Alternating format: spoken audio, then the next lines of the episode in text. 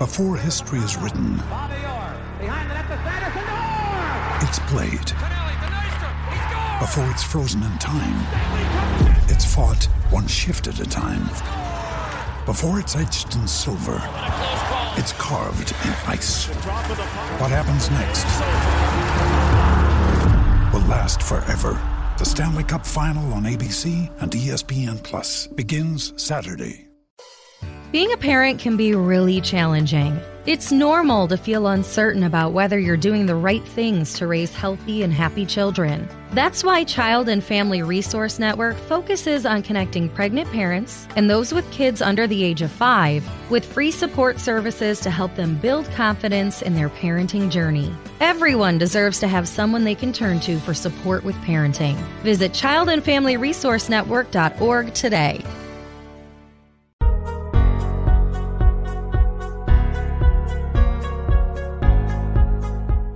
And what's up? Welcome in. Wes Mitchell here. Chris Clark, G C Live, Monday episode. What's up, everybody? If you liked our, our new intro on Friday, I liked it as well. But um, we're have we're have to make some adjustments. Uh, Chris here got us a copyright strike on YouTube, so we can't use that song anymore. And if y'all haven't noticed, there's been a lot going on with actual content. So at some point, we're gonna get that sucker updated with a song. Uh, we thought it was copyright free. We thought it was uh, rights free or whatever it's called, where you can use it anywhere. We were wrong. Uh, YouTube flagged us. So we're working on a new intro. For now, we go back to the elevator music there because apparently nobody has copyright on elevator music. So anyway, he's Chris Clark. I'm Wes Mitchell.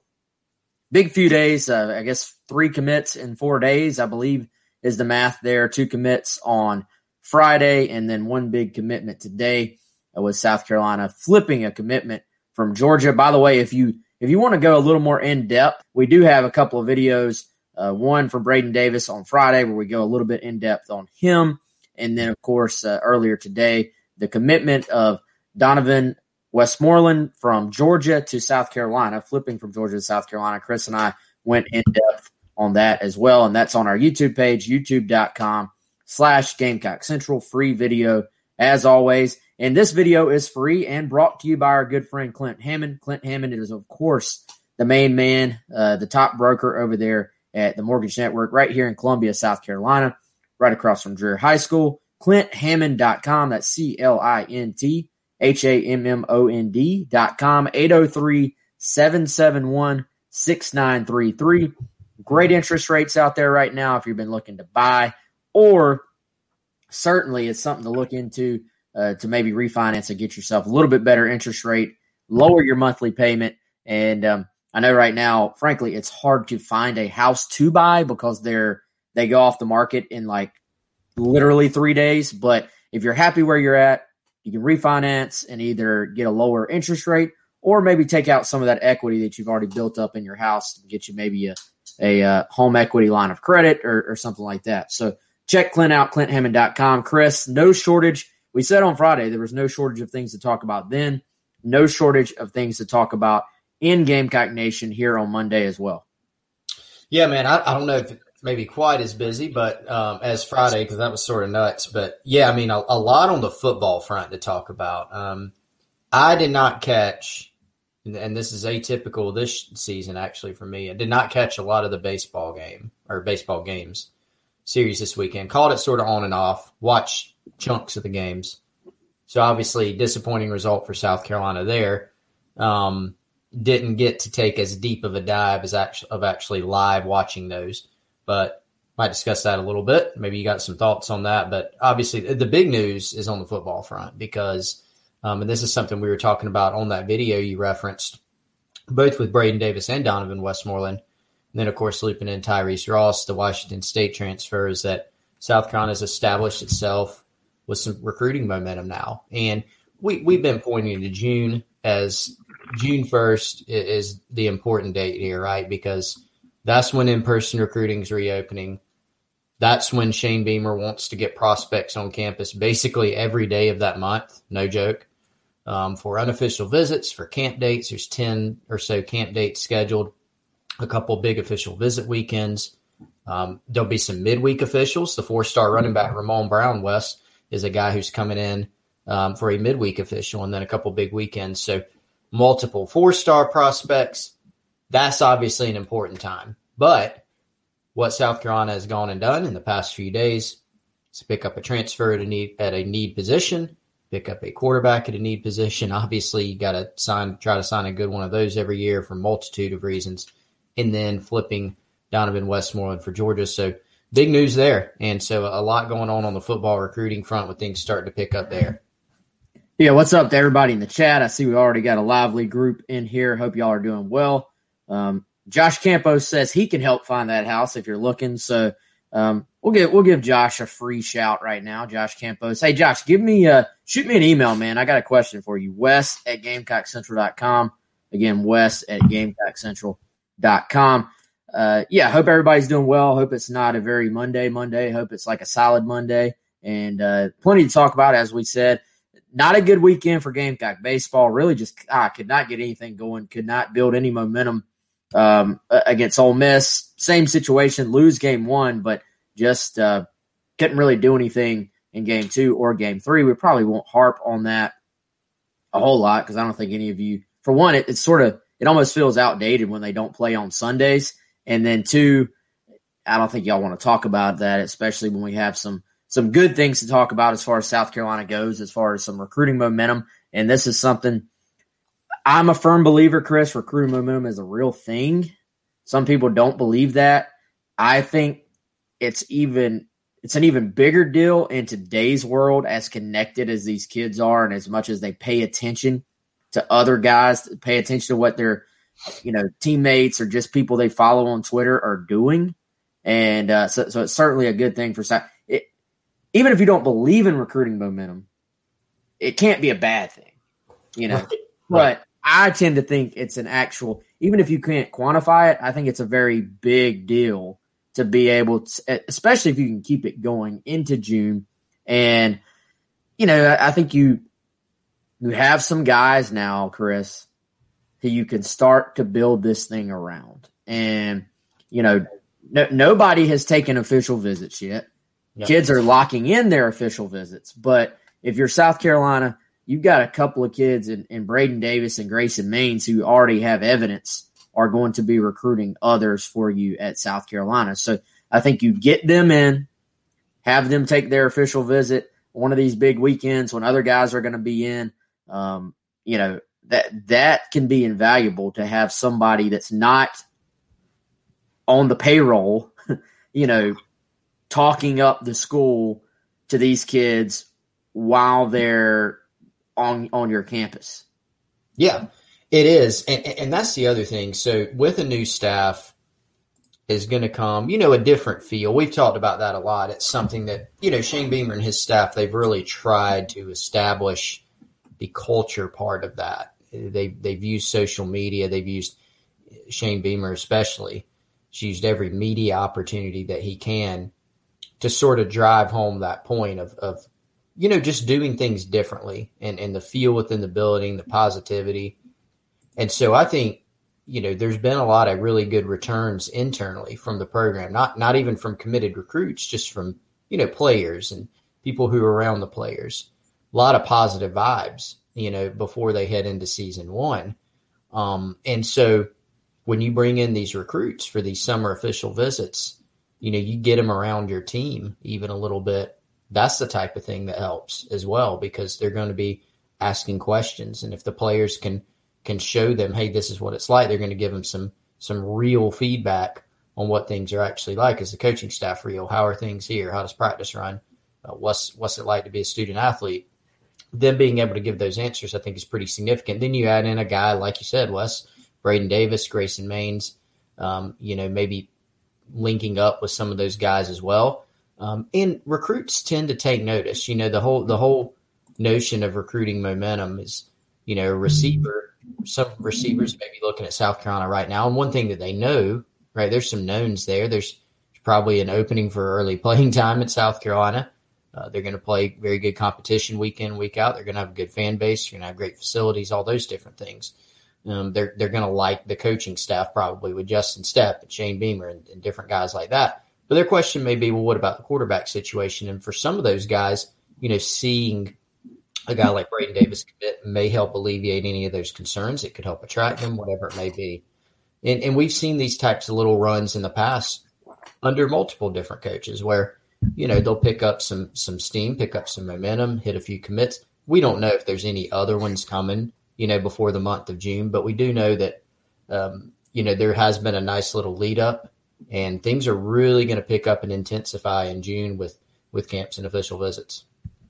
Well, and I think momentum for me, I mean, we, we saw, I feel like we saw some teams last recruiting class, and, and it kind of, one of these examples, it sort of fizzled out as things went along. Um, one of them being, I think early on, Tennessee yeah. really built up some recruiting momentum, and it kind of, but it sort of snowballed on itself in that kids saw, saw spots starting to get tight, and they saw big time players, and it may not even be players that um, they really know all that well specifically as far as like friendships, but just, it almost serves as a, well, if that guy's going there, let me check this place out too. And I think the other one in this region that I'll give credit to would be North Carolina. I, I thought they really, uh, you know, with Mack Brown, built a lot of recruiting momentum last class. And, we're, you know, we're basically able to say, okay, we, you know, this is a place where kids need to take notice. And when, when kids see other big-time players, you know, especially if you can start getting some in-state guys, um, that that matters, because they they're like, it, it may not land the kid for you, but it at least makes you say, well, let me go see what this new Shane Beamer staff is like in person. Let me go see this ops building that I've only seen video of to this point. It if it just gets you in the door, then that gives you a chance once you get them on campus. So I, uh, I again, like I said, you can debate how big of a deal it is. I tend to think, especially with South Carolina being in a situation where they've struggled on the field the last couple of seasons, I, I think it's a big deal. And I, I think Braden Davis is a guy, as we dive into him, I guess we'll dive into all three commits. We'll start with him.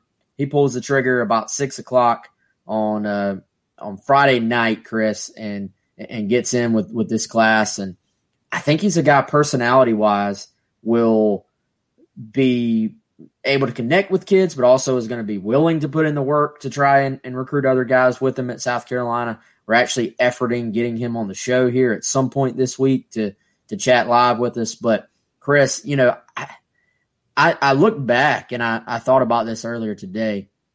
I really just respect the way Braden Davis handled the process. Um, even down to the fact that, you know, I, I got asked the question on, on one of the other shows I was doing on J B and Goldwater, and they were sort of talking about the disconnect between his offer list and the final schools. And, you know, my, my response to that was, was, look, hey, quarterback recruiting is so different than every other position. It's essentially musical chairs. And, you know, you can get an early offer and you may be one of their top quarterbacks, or you may be a little bit down the board. But, but when you, when you get that offer, I mean, it's an offer. Like, um, you're not lying about the offer. Like, it's a legitimate offer. Now, as schools fill their positions, you know, it's in, in different school, like in Alabama, they they basically, it's different for them. They have like camp offers. Like, mm-hmm. It's literally an offer for you to come to camp and throw for their coaches, unless you're just like the top dude or top two dudes on their board. Right. Um, but it's a little different.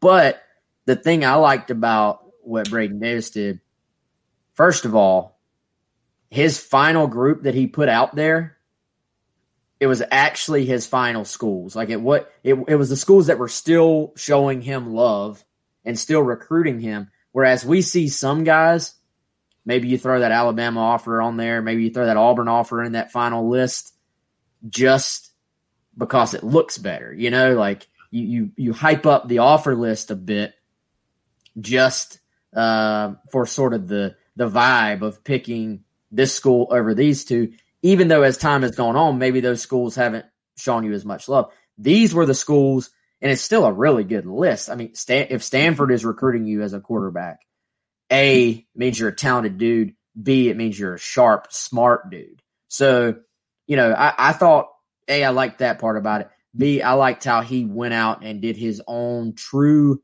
due diligence about the schools, visiting himself, doing the self-guided tours. And this wasn't just let me go ride through Columbia.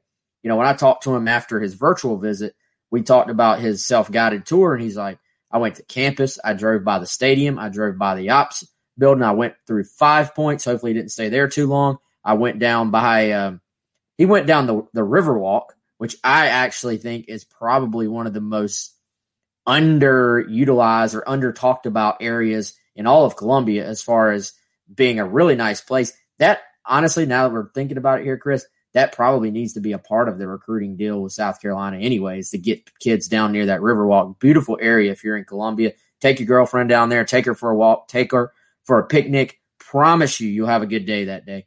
Um, Chris, I just I just like the way the kid handled everything. The commit the commitment was on time. It started exactly six oh oh. He thanked everybody, and then he committed. There was no B S. There was no – You know, it it was just it was professionally done from beginning to end. Am I am I wrong? Am I right? No, you're definitely right, and and that's what we've heard about him. You know, I, I wasn't really surprised. I, I'll back up. There's sometimes uh, always a little bit of like a sense of dread for us when we're watching a commitment, covering a commitment, because it's always like, okay, it's what you know. Say the commitment's at one o'clock. All right, how how how much longer until it starts? You know, thirty minutes, whatever. We've seen some doozies on that front, um, but with Braden Davis, you know, when I tuned in, I got the sense that this thing's going to be okay. It's going to start on time. You could sort of tell, and that's the way that he's handled everything. I mean, people rave about him. A lot of the early offers that he got, Wes, and you mentioned some of them, like Alabama, the early offer again.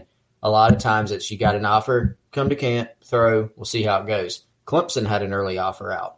Um, I think Georgia had an early offer out, you know, and, and their boards evolve over time. Um, that happens with every school. But uh, something that you sort of the common theme that you heard just sort of circulating throughout the recruiting industry was that Davis was a guy that college coaches really loved his demeanor and, you know, how he conducts himself, what he's about, academically strong. Um, from a personality standpoint, he checks a lot of those boxes. And then you look at the on-field talent and the the upside, the ceiling that he still has, and and it was a good, you know, sort of combination there. So, yeah, I think he handled it really well. Uh, good brief speech there that sort of broke it all down, no drama. And uh, it looks like South Carolina is getting a guy that's going to handle all the things the right way. I, I remember talking to his coach, you know, Zach Bloom. We had a little bit of audio from him the other day on that Braden Davis video, had a coach's corner piece with him up, had some really great thoughts on Braden. And um, that was one of the things he mentioned. He said from, you know, from a locker room standpoint, you're getting a guy that you don't have to worry about. You know that he's going to represent you as a coach the right way. He's going to represent your school the right way. And so that's, that's what you want, because even, you know, Wes, we hear about guys even at the quarterback position where, you know, maybe they're really talented or they have a lot of potential, but there's some things there you sort of worry about in terms of, you know, demeanor or work ethic or whatever it may be. And it appears there aren't any issues there with Braden Davis. Yeah. And that's, uh, that's what you want in your quarterback spot, man. You, you got to have a guy that has the leadership qualities, the intangibles.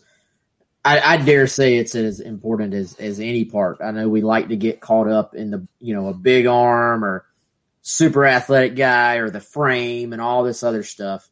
At quarterback, you better have some intangibles, better be able to process information quickly, and uh, you better be able to, to get in that huddle or the no huddle, whatever it may be, but you better be able to, to lead the guys around you. And I, I think Braden Davis certainly has all those qualities. He's, He's the son of an athlete as well, who has, uh, you know, who knows what it's like, who knows what it's like to be a, a, a team sport guy, and uh, all those things that I think are important. And now South Carolina has their guy for uh, for twenty twenty-two, which was important to get that quarterback locked in. Now I'm going to go out and recruit some big time receivers. You know, whether it's Antonio Williams, whether it's uh, C J Smith, who by the way had a blazing. Time. Uh, do you remember the exact time from this weekend? I think it was I think it was ten to six, ten to eight in the hundred, something like that. It was moving. Yes, he Absolutely. he is a he is a guy that has not quite as been as well known among South Carolina fans yet, but is someone that Justin Stepp has been after for, for quite a bit. Uh, C J Smith down there in Florida, Orlando area. Keep an eye on that guy. He's been steadily getting faster, and he's someone that South Carolina will have in this summer, official visit, and someone that I, I think would, would go a long way towards helping fix some of the speed issues that I, I think South Carolina has had offensively the last couple of years. So start start adding a couple of these receivers in, and then you really have something to work with there on offense. So let, let's go down the list again. Tyrese Ross, you know, we talked to him, I think it was about a week and a half ago now, Chris, when he was talking to South Carolina, but he wasn't quite sure yet if it was like an actual offer situation. They were going to get back to him after the spring game. They followed up on that as promised. They talked to him. It sounded like it sort of just uh, grew throughout the week as far as the interest. Talked to the entire staff. Uh, you know, I think you look, uh, Clayton White was heavily involved. Torian Gray was heavily involved. Obviously, Beamer's involved with every kid, it seems like, that they recruit. He gets the official offer on Friday, commits on the spot, essentially. Um, he did. It was kind of different. He did some interviews on Friday night, and even said, he said, you know, you can run these stories. And then di- he did, didn't, I guess, make it official himself, put it out publicly himself until today on Monday. But uh, the Gamecocks get Tyrese Ross, a transfer from Washington State. But uh, you may be saying, well, why is the guy transferring from Washington State? Well, he played his ball in Georgia, and he's from Jacksonville. So an opportunity for him to get back sort of towards the Southeast, play in the S E C. Three years to play three. I know that's a big thing with the transfer guys. How many years does he have? Basically, that makes him – he's like a redshirt sophomore. He has no redshirts left, but he does have three full seasons left that he can play. And, Chris, I, I look at it. I don't think this is necessarily a guy that we're going to say, you know, it, it, expect him to be, you know, all S E C right off the bat. Not saying that necessarily, but I think he's a guy that you look at the needs, you look at what he brings to the table. He'll be competing for a starting spot um, right off the bat, r- regardless. Uh, now, will that be safety? Will that be nickel? The first time I talked to him, it was more safety, safety, nickel, all possibilities. When I talked to him Friday night, it was more, you know, one of the two safety spots. So whether that, you know, he comes in, locks down one of those spots, and then allows somebody else to play some nickel, whether he's in the mix at nickel, we'll see all the details once they get it out there. It's all about getting the best five on the field. But at I, I think at the very least, instant depth guy. At the best, then, you know, may, maybe you, you got yourself a, a new starter here. Yeah, and that's what – it goes back to sort of being – you know, resourceful in these early stages of Shane Beamer's tenure at South Carolina. Um, from a roster standpoint, you know, there, there are some good, in terms of depth and talent, spots on this roster. You know, for instance, you could point to running back, you could point to defensive line, and there are others that are really significant question marks, and defensive back would definitely qualify as one of those. And in fact, may qualify for me, Wes, as the biggest one on the team. You know, there's a good argument to be made for that. And so you can't flip that overnight. The, the way to get out of that is obviously through recruiting, whether it's transfer portal, junior college, um, high school route. And so we've seen South Carolina, you know, in the twenty twenty-one class, Shane Beamer's first. Obviously, you build that class under crazy circumstances that have never happened in college football. Um, so you, you're taking a bunch of transfers, more than you'll probably ever see South Carolina take. You're seeing some high school guys. You're seeing JUCO guys sprinkled in at other positions.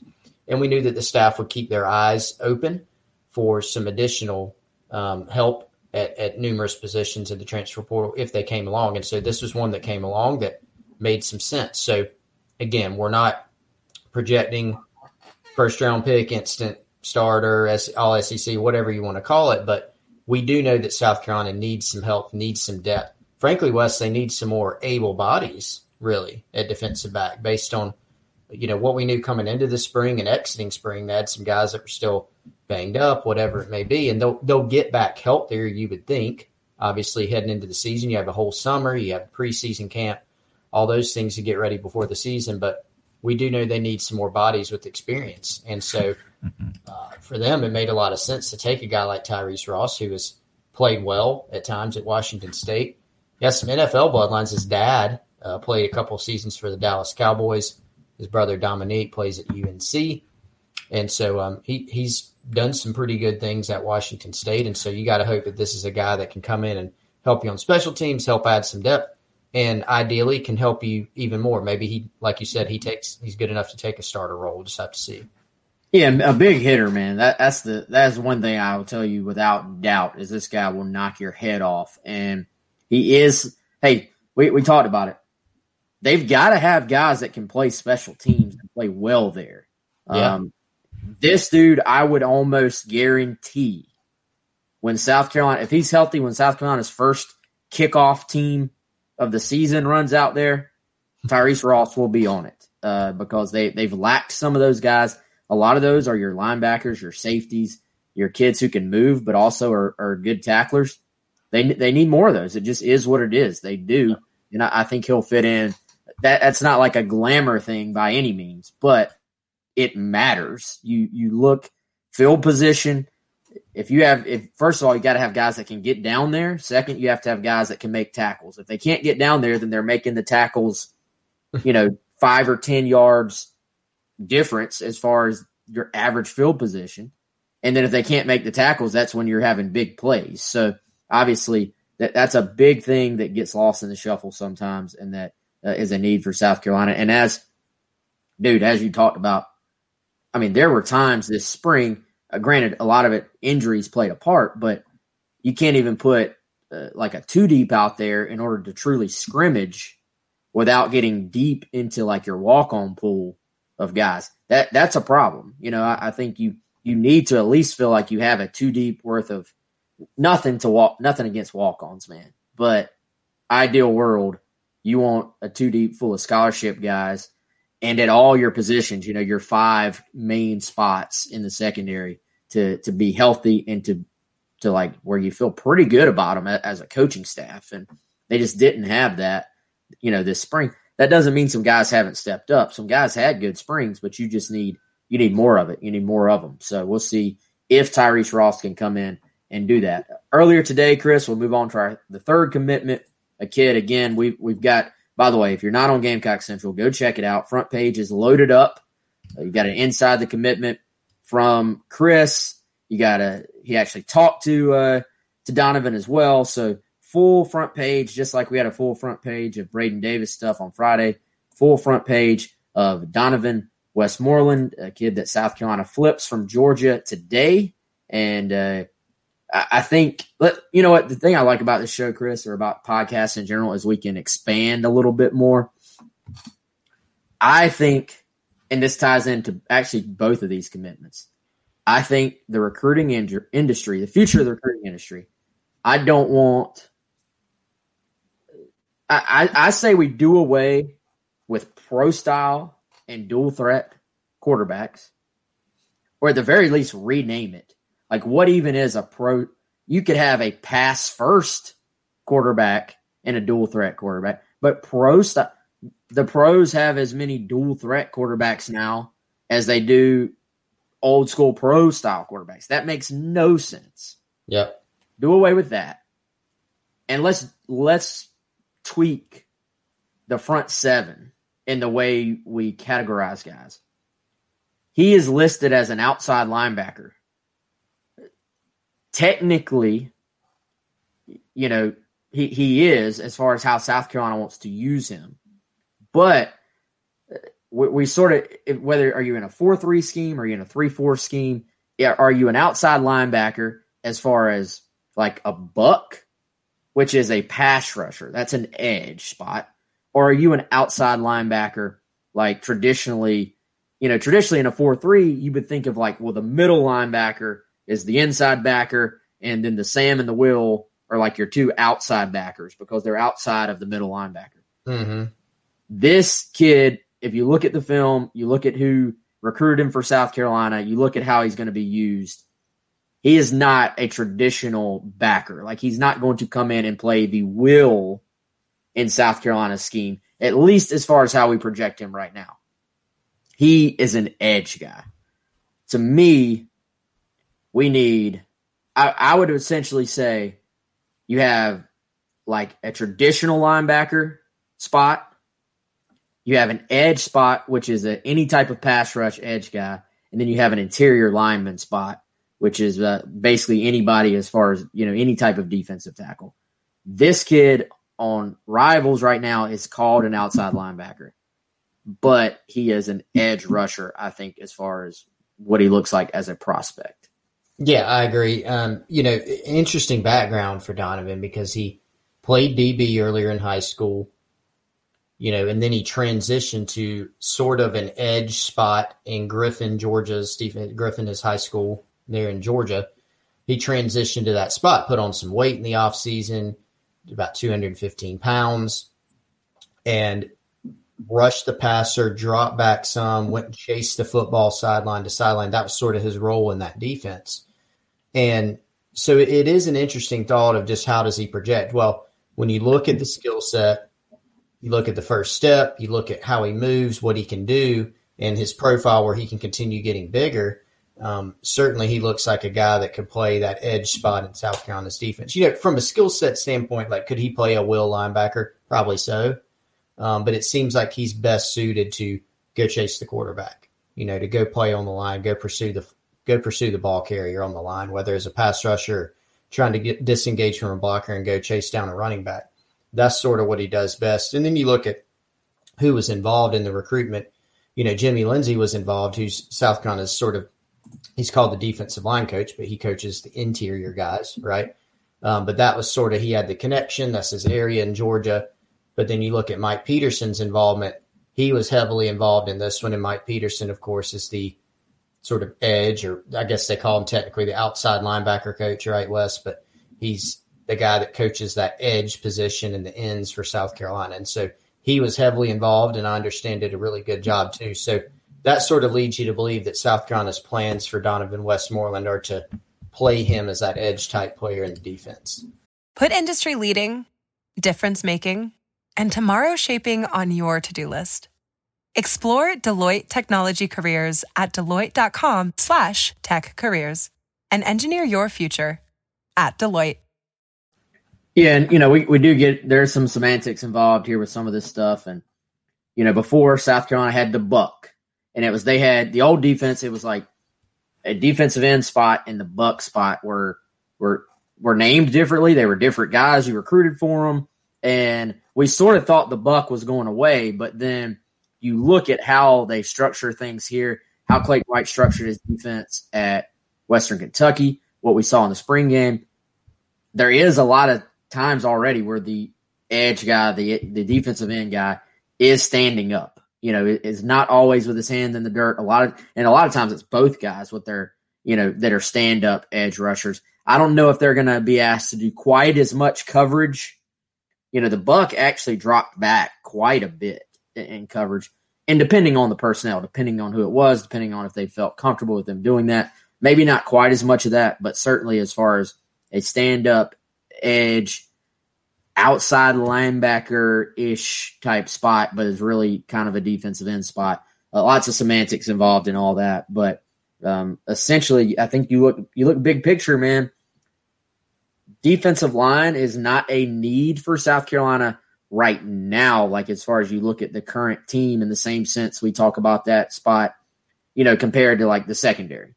Mm-hmm. But ideally you want to be recruiting – for two, three years down the road when you're recruiting young players like this. So I think you start to look ahead.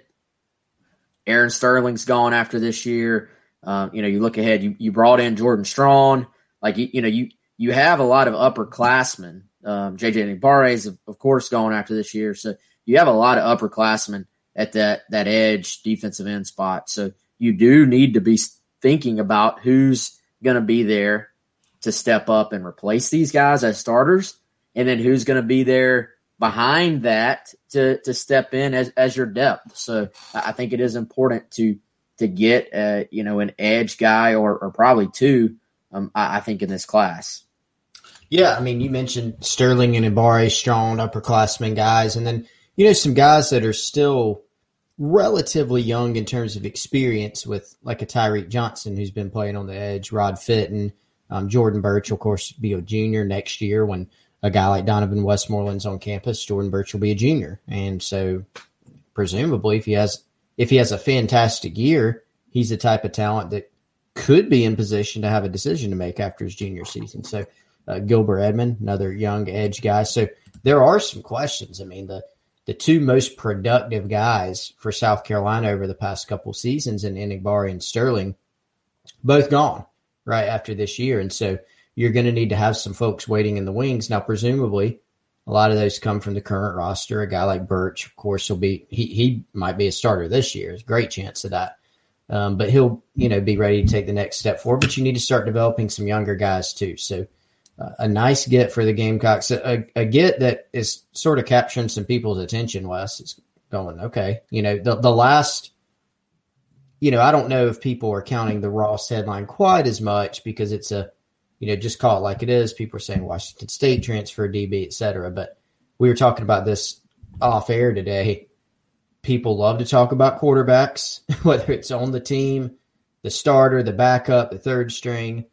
Recruiting quarterbacks, that's always a hot button topic. And I think it's the same when you talk about flips, you know, flipping a recruit, especially flipping one from Georgia, is something that's going to get a lot of attention. So a lot of positive buzz about that. But then even beyond that, you look at the actual nuts and bolts of it, you're adding a player who has a really, really interesting skill set. Uh, yeah. And I think, let's see, we got a couple of questions here. Um, Chris, Jason wants to know your email. What's your email, man? Jason, my email is Clark, C L A R K, at Gamecock Central dot com. Craig wants to know, where is Gilbert Edmond going to play? I would imagine an edge spot, but uh, that's not a guy that's really come up a whole lot lately, I guess. Haven't heard his name mentioned much, so we'll see there. Wow, back-to-back Craig questions here. How many more scholarships do we have to offer? Uh, it kind of depends on how you how you want to frame it. I think, Craig, uh, you know, as far as like this class of guys like Tyrese Ross, uh, like the guys that are coming in right now, like that will affect the uh, the twenty twenty-one season, then, you know, you have you're out of scholarships essentially, but you can push them forward, bring somebody in in August. And I think if if you're South Carolina, anybody that could truly like help you and you feel like is a good kid that fits your culture, fits what you're trying to bring in, then I don't want to say it's it's unlimited, but if a guy can help, you're going to bring him in. Now, as far as scholarships for, for twenty twenty-two, I mean, right now you only have a few guys committed. So it's kind of a situation there. You got, what, four commits? So there there's still a ways to go. Right now, you would imagine – I. I mean, we haven't specifically been told what the deal is with, with Ross, but, uh, I mean, I would think he's going to have to count in the numbers for twenty-two. So so basically right now you have twenty spots left, right? So, you, I mean, you're nowhere close to even think having that conversation is, I guess, the easiest way to frame that up. Yeah, it is. I mean, if we really wanted to do a deep dive, we could go through, okay, here's how many scholarships South Carolina's at. Here's, you know, we could do that. But it really, it'd be sort of a fruitless exercise at this point because by the time that you need to actually count the twenty-two class, in other words, when they actually go on the books from a scholarship standpoint, the picture is going to be different. It depends on, right now we know, okay, these seniors are going to roll off the roster. That's really all that we know. How many seniors are coming on the, are rolling off the roster? You've got potential, you know, are there going to be any early N F L defections? Are there going to be any more transfers from the roster? What kind of attrition? Um, those are the types of things that you need to know. You know, a lot of times you can look at scholarship numbers and a team is not going to have the full twenty-five at that particular time.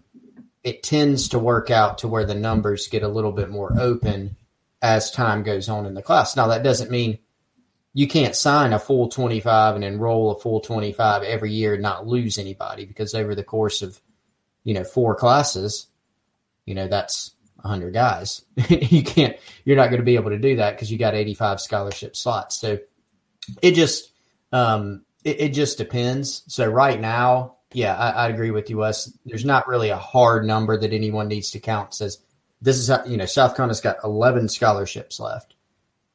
What, whatever the technical answer is, and I don't have it right now because I honestly have not calculated it. Not something to worry about right there.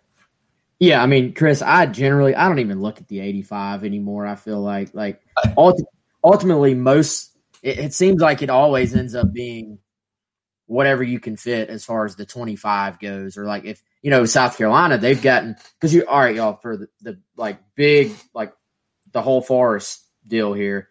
You always have the twenty-five when people say, "Well, how many scholarships are left?" Are you talking twenty-five or are you talking eighty-five? You have twenty-five every year. You have eighty-five total that can be counted. So generally for South Carolina, the thing that's always been their limitation has been the twenty-five, and part of it is because you've been pushing guys forward, which right now, you know, it, it appears they'll be pushing one forward in Tyrese Ross. Push, but if you push several forward, then you can only take, you know, twenty-one or twenty-two or, or whatever, and they've been in – that's been their limitation. Generally – you have enough, and nowadays you're going to have so – every school's going to have so many transfers. You're going to have enough people coming off the books that the eighty-five, that whole thing of the, the numbers always work out, that really to me doesn't apply anymore to the twenty-five because you do come up with issues where you, you don't have room. But as far as the eighty-five, it sort of does tend to work itself out, I, I feel like. So, um, and especially like Chris said, at this early point, you're recruiting – this is the class of twenty twenty-two. So you're recruiting to next year's team. So who comes off the books this summer that just transfers out? Who comes off the books next offseason that transfers out? You know, so generally I think you're aiming – most schools are going to aim for a full class every single time. Um, we, we've got several questions on here about what uh, do we – does this get to be considered a true flip? Or was Georgia um, shunning the kid? Was Georgia pushing him out, et cetera, et cetera? Um, you know, I – Chris, well, first and foremost, I will say if Georgia was backing off the kid or if they weren't recruiting him as hard as they were, and generally unless a kid messes up, I mean, especially this early, it would be something like that. Like maybe you're just not showing him quite as much love and – you know, a guy's like, well, they're not they're not talking to me like they once were. Let me look around. First of all, Georgia accepted the commit from him from the first place. So I tend to believe if you're Georgia, and, you know, we've seen South Carolina in the past. We've seen them push guys out of their class. It happens. My belief is, first and foremost, if you sort of ease off of a guy, then you don't get to turn around and say, well, we pushed him out. We didn't really want him. If if you took the commit from him, I think you got to own the fact that he got flipped from you. Even even if you even if you backed off, like, you know, if you took the kid, you took the commitment, you accepted it. You didn't have to accept it. So to me, if you're in the Georgia fan base or you're the Georgia coaching staff, I don't think you get to say, "Oh, well, we didn't really want him anymore."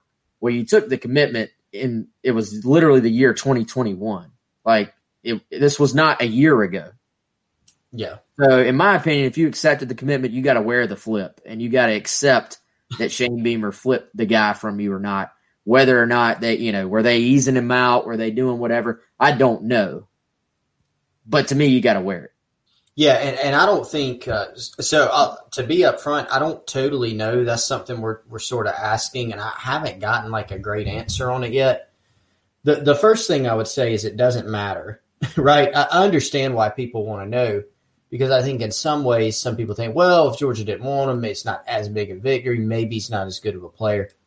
There are a lot of good players that Georgia either straight up didn't want or they sort of dilly-dallied around with or whatever it may have been that turned out to be really good players at South Carolina. Let me give you a good one. J C Horn. Georgia didn't really push for him early. They tried to come in late. You didn't really hear a lot about it. They messed up. Remember, South Carolina was able to get J C. Horn, a former Tennessee commitment. J C. Horn's pretty good. So if Georgia, you know, at one point, Georgia didn't really push for him. So apparently their opinion was they didn't need to offer this in-state kid. Um, that was a pretty bad decision because he's obviously really, really good at football. You know, Eric Norwood, that's not a guy Georgia wanted. You know, there's a bunch of them. Um, and so, look, you know, and if, and if Georgia flips some kid off South Carolina's commitment list, doesn't necessarily mean he's tremendous. You know, it, it's just one of those things. But we, we don't know the firm answer to that right now. But I don't think it, it's really something to worry about, you know, that much, you know, for the reasons that you said it. And like you said, man, it was an early, it was January of this year. Um, Shane Beamer was in place at South Carolina. You know, I guess at the time of that commitment, we knew we've been tracking this one for a while, Wes. I mean, not in terms of an imminent flip like the past couple of days, but we knew that South Carolina was going to remain in touch and that Donovan Westmoreland was open to those overtures. So it is pretty recent. This isn't a deal where you take a commitment two years ago, an extremely early commitment, and the guy doesn't really develop how you think, and you just sort of back off. Now, will Georgia be able to recruit on paper um, a comparable player because of the level that they're at in recruiting right now? Probably so. Um, but nonetheless, I, I'm with you with exactly what you said. You, you got to own the situation. And for South Carolina, you shouldn't really worry about how it happened. What if he was uncommitted? You got an edge rusher out of Georgia who's a good prospect. Yeah, and I, I mean, let's see, when did he commit? January twenty-second. So, I mean, it it literally just happened not that long ago. And this is – Georgia did not play spring football as far as, you know, some of these – some of this, what I'm talking about, some states played spring ball instead of fall ball. This is not – he did not – he's not had a season for you to be like, oh, we scouted him. He's not what we thought. Like, no, what has happened? We had him in camp. He wasn't good. Yeah, yeah, exactly. Yeah, they're, you haven't had any camps. So, yeah. I mean, yeah. To me, if you're Georgia, you got to own it. Sorry, Gamecock fans, talk your crap to Georgia fans. They have to take it on this one. You know, whether – like you said, Chris, can Georgia find somebody very similar? Of course they can, man. They recruit as good as anybody out there. But if you're South Carolina, it doesn't mean you're not really happy to land this kid and, and bring in someone who uh, who absolutely has a chance to help your football team and um, build that momentum we're talking about, man. So uh, let, let's finish out with a little bit of draft talk. And Chris, we so we already had a show since J C. Horn was drafted. So we already knew that on Friday. Now, since then, we've seen what? Ernest Jones to the Rams, Shi Smith to the Panthers, and then Izzy Mukwamu to the Cowboys. Yep. Serious Hutchinson does not get drafted. He was the guy of the sort of five that we were projecting that didn't go. And um, a couple of guys maybe, you know, I, I don't, I wouldn't say Izzy went really later than we thought. I think we had sort of felt it could be kind, kind of late. And uh, now Shi, I, I thought there was maybe an opportunity for Shi to go a bit earlier than he did. Panthers should be a good fit for him, I, I think. And I, I dude, that kid's got a chance to be a good player in the N F L. Like, there's no question in my mind about that. The now the pick I really, really like is Ernest Jones to the Rams. Um, there are some Rams sort of connections to this program. Thomas Brown is out there. Uh, Joey Blake, former Gamecock nutritionist, is actually the nutritionist for the Rams as well. So you got some some little connections out there in L A. And Ernest is honestly one of the more genuine dudes that South Carolina has had in recent memory. So you love it for him as a person, but I think some of that sort of transfers over to the field and the locker room and, and all this as well, because I, I saw, um, by the way, the the uh, Jordan, is it Rodriguez? Rodriguez? I don't. I'm not, I don't want to butcher her name. Rodriguez, yeah, that's it. Rodriguez um, used to cover the Panthers, and I followed her stuff on Twitter when she was here. Now she covers the Rams, and one of the things I I want to credit her. I saw the tweet where they had said, you know, they identified Ernest as one of the guys in the draft that they were talking to that they like flagged. And this was not like a red flag, like a green flag type situation. They flagged him as being a future leader. And I was like, thumbs up on that evaluation. To me, Ernest is like the consummate locker room guy. Busts his tail in the in the weight room, busts his tail in the film room, just a, a spokesman for your team. He was sort of the defensive spokesman for a couple of years there. Um, I know, Chris, you were the, you were there when he committed. Um, took that long ride, as I like to remind you, but yeah, got, you got to be happy for Ernest. And I, I, I think Ernest can can be a fit, man. I, I don't honestly truly know a ton about their defense as far as scheme and what they do. I don't dive into that with the N F L, but um, I know one thing. I will bet on Ernest Jones as a person every single day. Yeah. Yeah, and, you know, the cool thing about Ernest is, like, Gamecock fans knew about him and, and what he could do on the field, those leadership qualities, the production. But he really, I think, did himself a, a big favor at the pro day for South Carolina, putting up some of his testing numbers. They weren't freakish, which I think everybody expected, but they were probably better than expected in terms of what he put down on, you know, the vertical, the forty, the shuttle. He he tested well. He probably tested better than a lot of people thought. And, and so once he tested that way, which either validated or maybe went above what some people thought, um, that really helped him out. And and then teams obviously really, really liked what he was about mentally and then what he put on tape at South Carolina. And so – Um, that combination of factors led to sort of an uptick in buzz right before the draft with him. Um, one of the draft analysts, I can't remember if it was Kuiper, Daniel Jeremiah, but they started mocking Ernest Jones as high as maybe I think the second round. Some of the N F L people that we've talked to, Wes, started telling, hey, Ernest Jones, I like this kid. You know, he's got a chance. So he eventually got into that upper echelon of this might be the second guy off the board for South Carolina. So yeah, super happy for him. Great kid. Um, I got to spend a day in Georgia on commitment day at his high school with him, with his high school coach at the time, Franklin Stevens, uh, Ernest, his mom. It was a blast, and uh, he, he's a great kid. So really, really happy for him. Uh, Seneca on Facebook uh, says, you may have already talked about the three commitments. Could you repeat them, please? Um, I'm gonna be honest, like the, the whole show has kind of been about the three commitments. So I would just, uh, I would say go to youtube.com slash Gamecock Central, rewind the show, start it from the beginning. We, we went into a lot of depth, and actually we have separate videos on, on there as well. Uh, one for Braden Tom or Braden Davis. Who is Braden Thomas? That's, I don't know who that is. Braden Davis. Uh, we don't have one for Tyrese Ross. Maybe we can throw that together at some point this week as well, Chris. And then of course today, Uh, Donovan Westmoreland is on there as well. So that's something we want to do more of as long as people are watching them. And uh, a lot of people watch the Braden Davis one. So we were really happy with that. Appreciate y'all um, doing that. So yeah, Seneca, I would just go back, check those out. Um, Lou Antonelli says, I'm by no means a recruiting guru, but it seems to me that our recruiting momentum started when the Braves began losing daily. Thank you for throwing that daily part in there, Lou. Really appreciate the, the knives being out. Uh, hopefully both trends continue. I think one trend is going to continue and one is not. But I, I got to say, the Braves right now, not not a good topic of discussion. They are not playing well. Not going to make any excuses.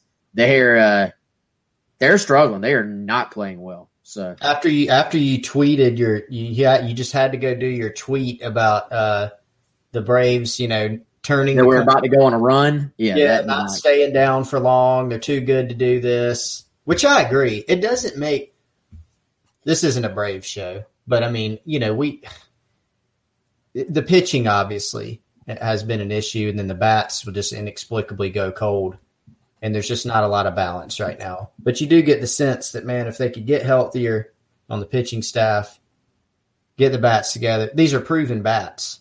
It's not like a guessing game. These are guys that can hit. So yeah, they, the bats will be fine, man. Because for mo- for most of this year, I don't know if it's still the case, for most of this year, the average exit velocity for Braves hitters has led the entire league. So if you're hitting the ball harder than anyone else, but you're not getting results, you've had a ton of bad luck.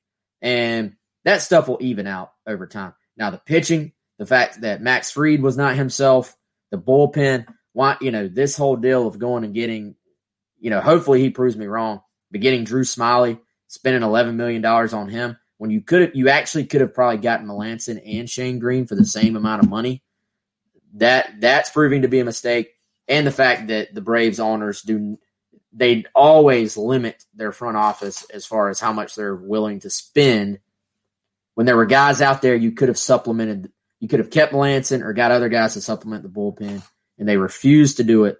And, um, you know, it's, it is what it is. We'll see if they can turn it around. By the way, quick little preview for something I'm working on for a later show this week.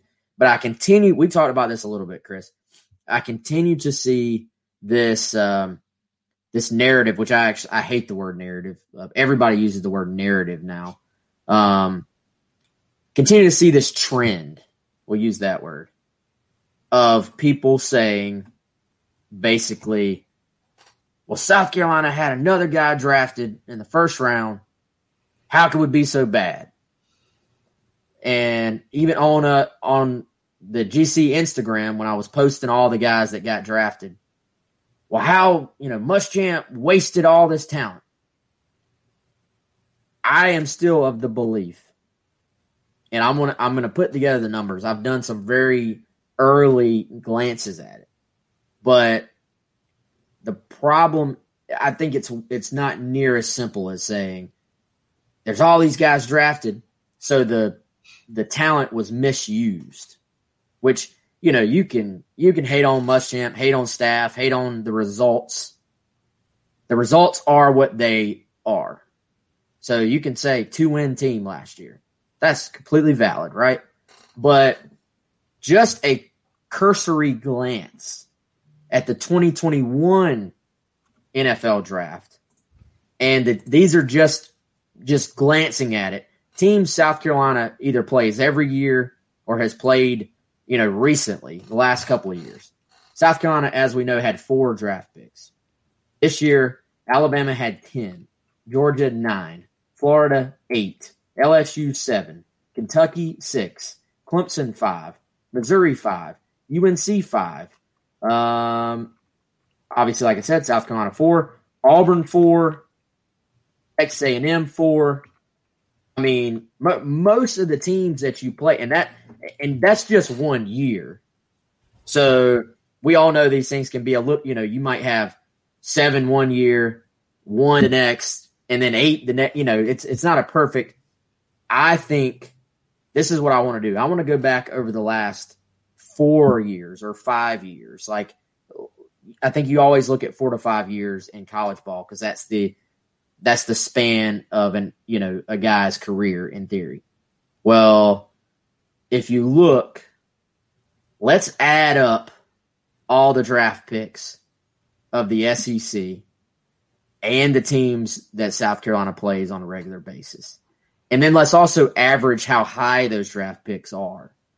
I believe we would find that this, like, that that's not the argument you should be making. Yeah. Like, oh, there's too many draft picks for South Carolina to have struggled the way they have. Well, look at how many guys the teams you are playing every single year are having drafted, which gets back to, I think, the ultimate takeaway. It's not that South Carolina has wasted all this talent. The ultimate takeaway is the cold, hard truth is they've got to find more talent or develop the talent better when they have it. It is my takeaway, not that, not the other side, which is, to me, a trend I've just seen a lot on social media from people, Chris. No, it's a great point. So when I think there's a few things there. So you, it's okay to say that there was enough talent to be better, whether it's like as a team overall or at certain spots. For example, something we've talked about a lot, Wes, is, you know, maybe uh, the offense that had uh, Jake Bentley, Rico Dowdle, and Hayden Hurst, Brian Edwards, Shy Smith, uh, you know, that was an offense that should have been more productive than it was, right? Th- that's okay to say that. But you can't say – a first, another first round pick. That's two years in a row. Why did this team not win more? You know, you can't say that because, like you pointed out, all these teams. I mean, Kentucky has gone way up in their development of N F L players under Mark Stoops. The, the job he's done there is one of the most underrated, in my opinion, like college football stories out there. But not not to go on a tangent about that. But it's almost like high school recruiting. Like a lot of people make, is South Carolina going to have a top twenty-five recruiting class this year? Well, hopefully, because that's almost the bare minimum just to tread water. If you're twenty-fifth or so in the recruiting rankings, you're probably tenth in the S E C, right? So you need to be, if you start getting championship level, and recruiting rankings obviously in, in exact science, but you need to be top ten. That's where you need to start getting. You need to start getting in the top ten when you want to be an elite of an elite. So that ratio of, you know, first rounders and blue chippers, that's something you need a lot more of. You can't just say, well, well one or two players in a couple years. There's there's twenty-two guys on the field on offense and defense, more on special teams. There's a lot that goes into it. So you do need even more of that first round type talent. And then I think that the third part of this is, in addition to that talent, you have to make sure that the back end of your roster, the middle part of your roster, that's, I think, what ultimately undid South Carolina. Yeah, there were some issues. You probably didn't get the coordinator right on offense. There's some injuries. There's all these different things. I mean, we, we chalk up all these different reasons. But ultimately, I think some of the holes on the roster were a little bit too much to overcome from a recruiting standpoint. And so, you know, you give a team several draft picks. I mean, that L S U team that won the national title, how many guys were drafted off that team? Absurd. And so when you have that much talent, you know, you're going to be good. And I mean, one of the teams that absolutely drugged South Carolina last year, West, was A and M, and they, they had one of the lowest numbers of draft picks that you gave last year, right? At four. Four.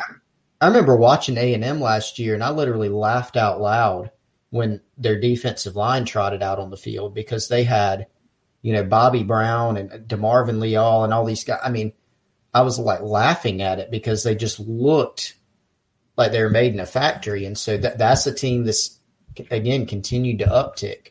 Like, you look at the S E C and the way that they're recruiting, it is not getting any easier. Um, so you got to go win some big time battles in recruiting, and then you got to go develop those guys. And ultimately, I think you, you nailed it with, first round picks are great. It's awesome. Those guys are going to help your football team win games. Javon Kinlaw helped South Carolina win games. J C. Horn helped South Carolina win games or keep them in games, made plays for them. But you need lots of those guys. Yes, you do. And, and as, as many guys, Chris, as L S U lost from that team after last season, after the national championship season, and remember we talked about it. They, I mean, they lost like – twenty-something dudes that contributed to that team, I think. Mm-hmm. They had seven guys picked this year. Yep. This year. Yep. That's crazy. And then that's that's not even getting into – let's dive into where these guys are, are being drafted, like the average draft. But, you know, if you want to go a layer we, – we may get an idea just from the raw numbers, who's been drafted. But – and if there's an easy way to do it, I'm going to do this. Let's dive deeper into the where, you know, where your guys are being picked as far as the different position groups go, or excuse me, as far as the different rounds of the draft. I mean, I mean, is this right? Al- Alabama had eight picks in the first two rounds this year. Like, that's, I think that's right, but it just saying it almost sounds like it can't be right. You right. know, that that's insane. So, I mean, that that's that's the other part of it. A sixth or seventh round pick is not created equal to uh, our first or second round pick. And, you know, there are situations where a guy may be a great college football player and he may go fourth or fifth round because he just doesn't have the measurables they're looking for. So this is not an exact way of saying it, you know. But for the most part, it sort of gives you an idea. Um, of, of which which guys have, especially athletically, who's who's in the best position to go, you know, win a lot of games and then being able to compare it. I mean, how how many guys, frankly, Chris, how many guys or how many programs when you did your star power thing each week, how many times did you look at it and say, wow, South Carolina's just got way more talent than this team on paper? It, it didn't happen a lot. I mean, and, and again, that's what I'm saying, like Kentucky, you look up and down their roster and you go, their entire secondary is four stars, you know, stuff like that. So, but then you tell, you know, Kentucky, Josh Allen was a two-star first round pick, number seven overall. So it, they're, they're, like you said, inexact, but teams are recruiting well. And, and here's another one, Wes. I mean, just side point on the draft to go back to this one. Not only just players in general, how about quarterback? How many mm. teams you're talking about have had first-round draft pick quarterbacks or just really good quarterback play? Justin Fields, Trevor Lawrence, Mac Jones, in addition to all the weapons they have around them, right? These guys that are getting drafted in the first and second rounds or beyond, elite quarterback play.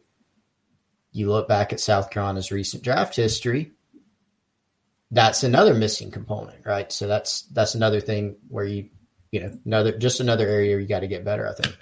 All right, y'all, that's going to do it for today. Uh, good stuff. Appreciate y'all joining us as always. Everybody in the chat, I was watching y'all's comments. We had some great thoughts over there. Hopefully we hit most of your questions. We try to do that. And like I said, I'm going to work on that maybe for Wednesday's show. I think it'll be an interesting little dive into – I don't necessarily always go into the numbers, but I, I think this one is worth checking out just because I have this to, you know, to me, it's not just something I've seen maybe one or two people say. It's like a constant thread. It like it, it it's very common to see somebody say that online.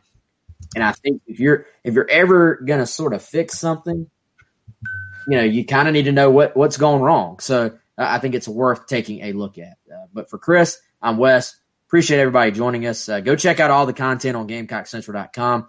Uh, if you're on YouTube right now, check out our videos. We went in-depth about Braden Davis. Actually, some some video in there that I don't think we've posted anywhere else in our little Braden Davis thing of him throwing.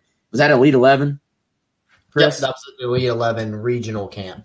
Yeah, Braden throwing at the Elite eleven regional. Um, then, of course, uh, like we talked about, we got some Donovan uh, Westmoreland just going into his huddle film and all that stuff as well. So check that out, YouTube dot com slash Gamecock Central and on Gamecock Central dot com. For Chris, I'm Wes. We'll see everybody on Wednesday. Y'all have a great rest of the day. Anatomy of an ad. Subconsciously trigger emotions through music. Perfect. Define an opportunity. Imagine talking to millions of people across the U S like I am now. Identify a problem. Creating an audio ad is time-consuming. Offer a solution. Utilize cutting-edge A I. Imagine creating all that in under thirty seconds. Well, we did to create this ad. To learn more about A I in the audio industry, download the white paper from audio stack dot A I.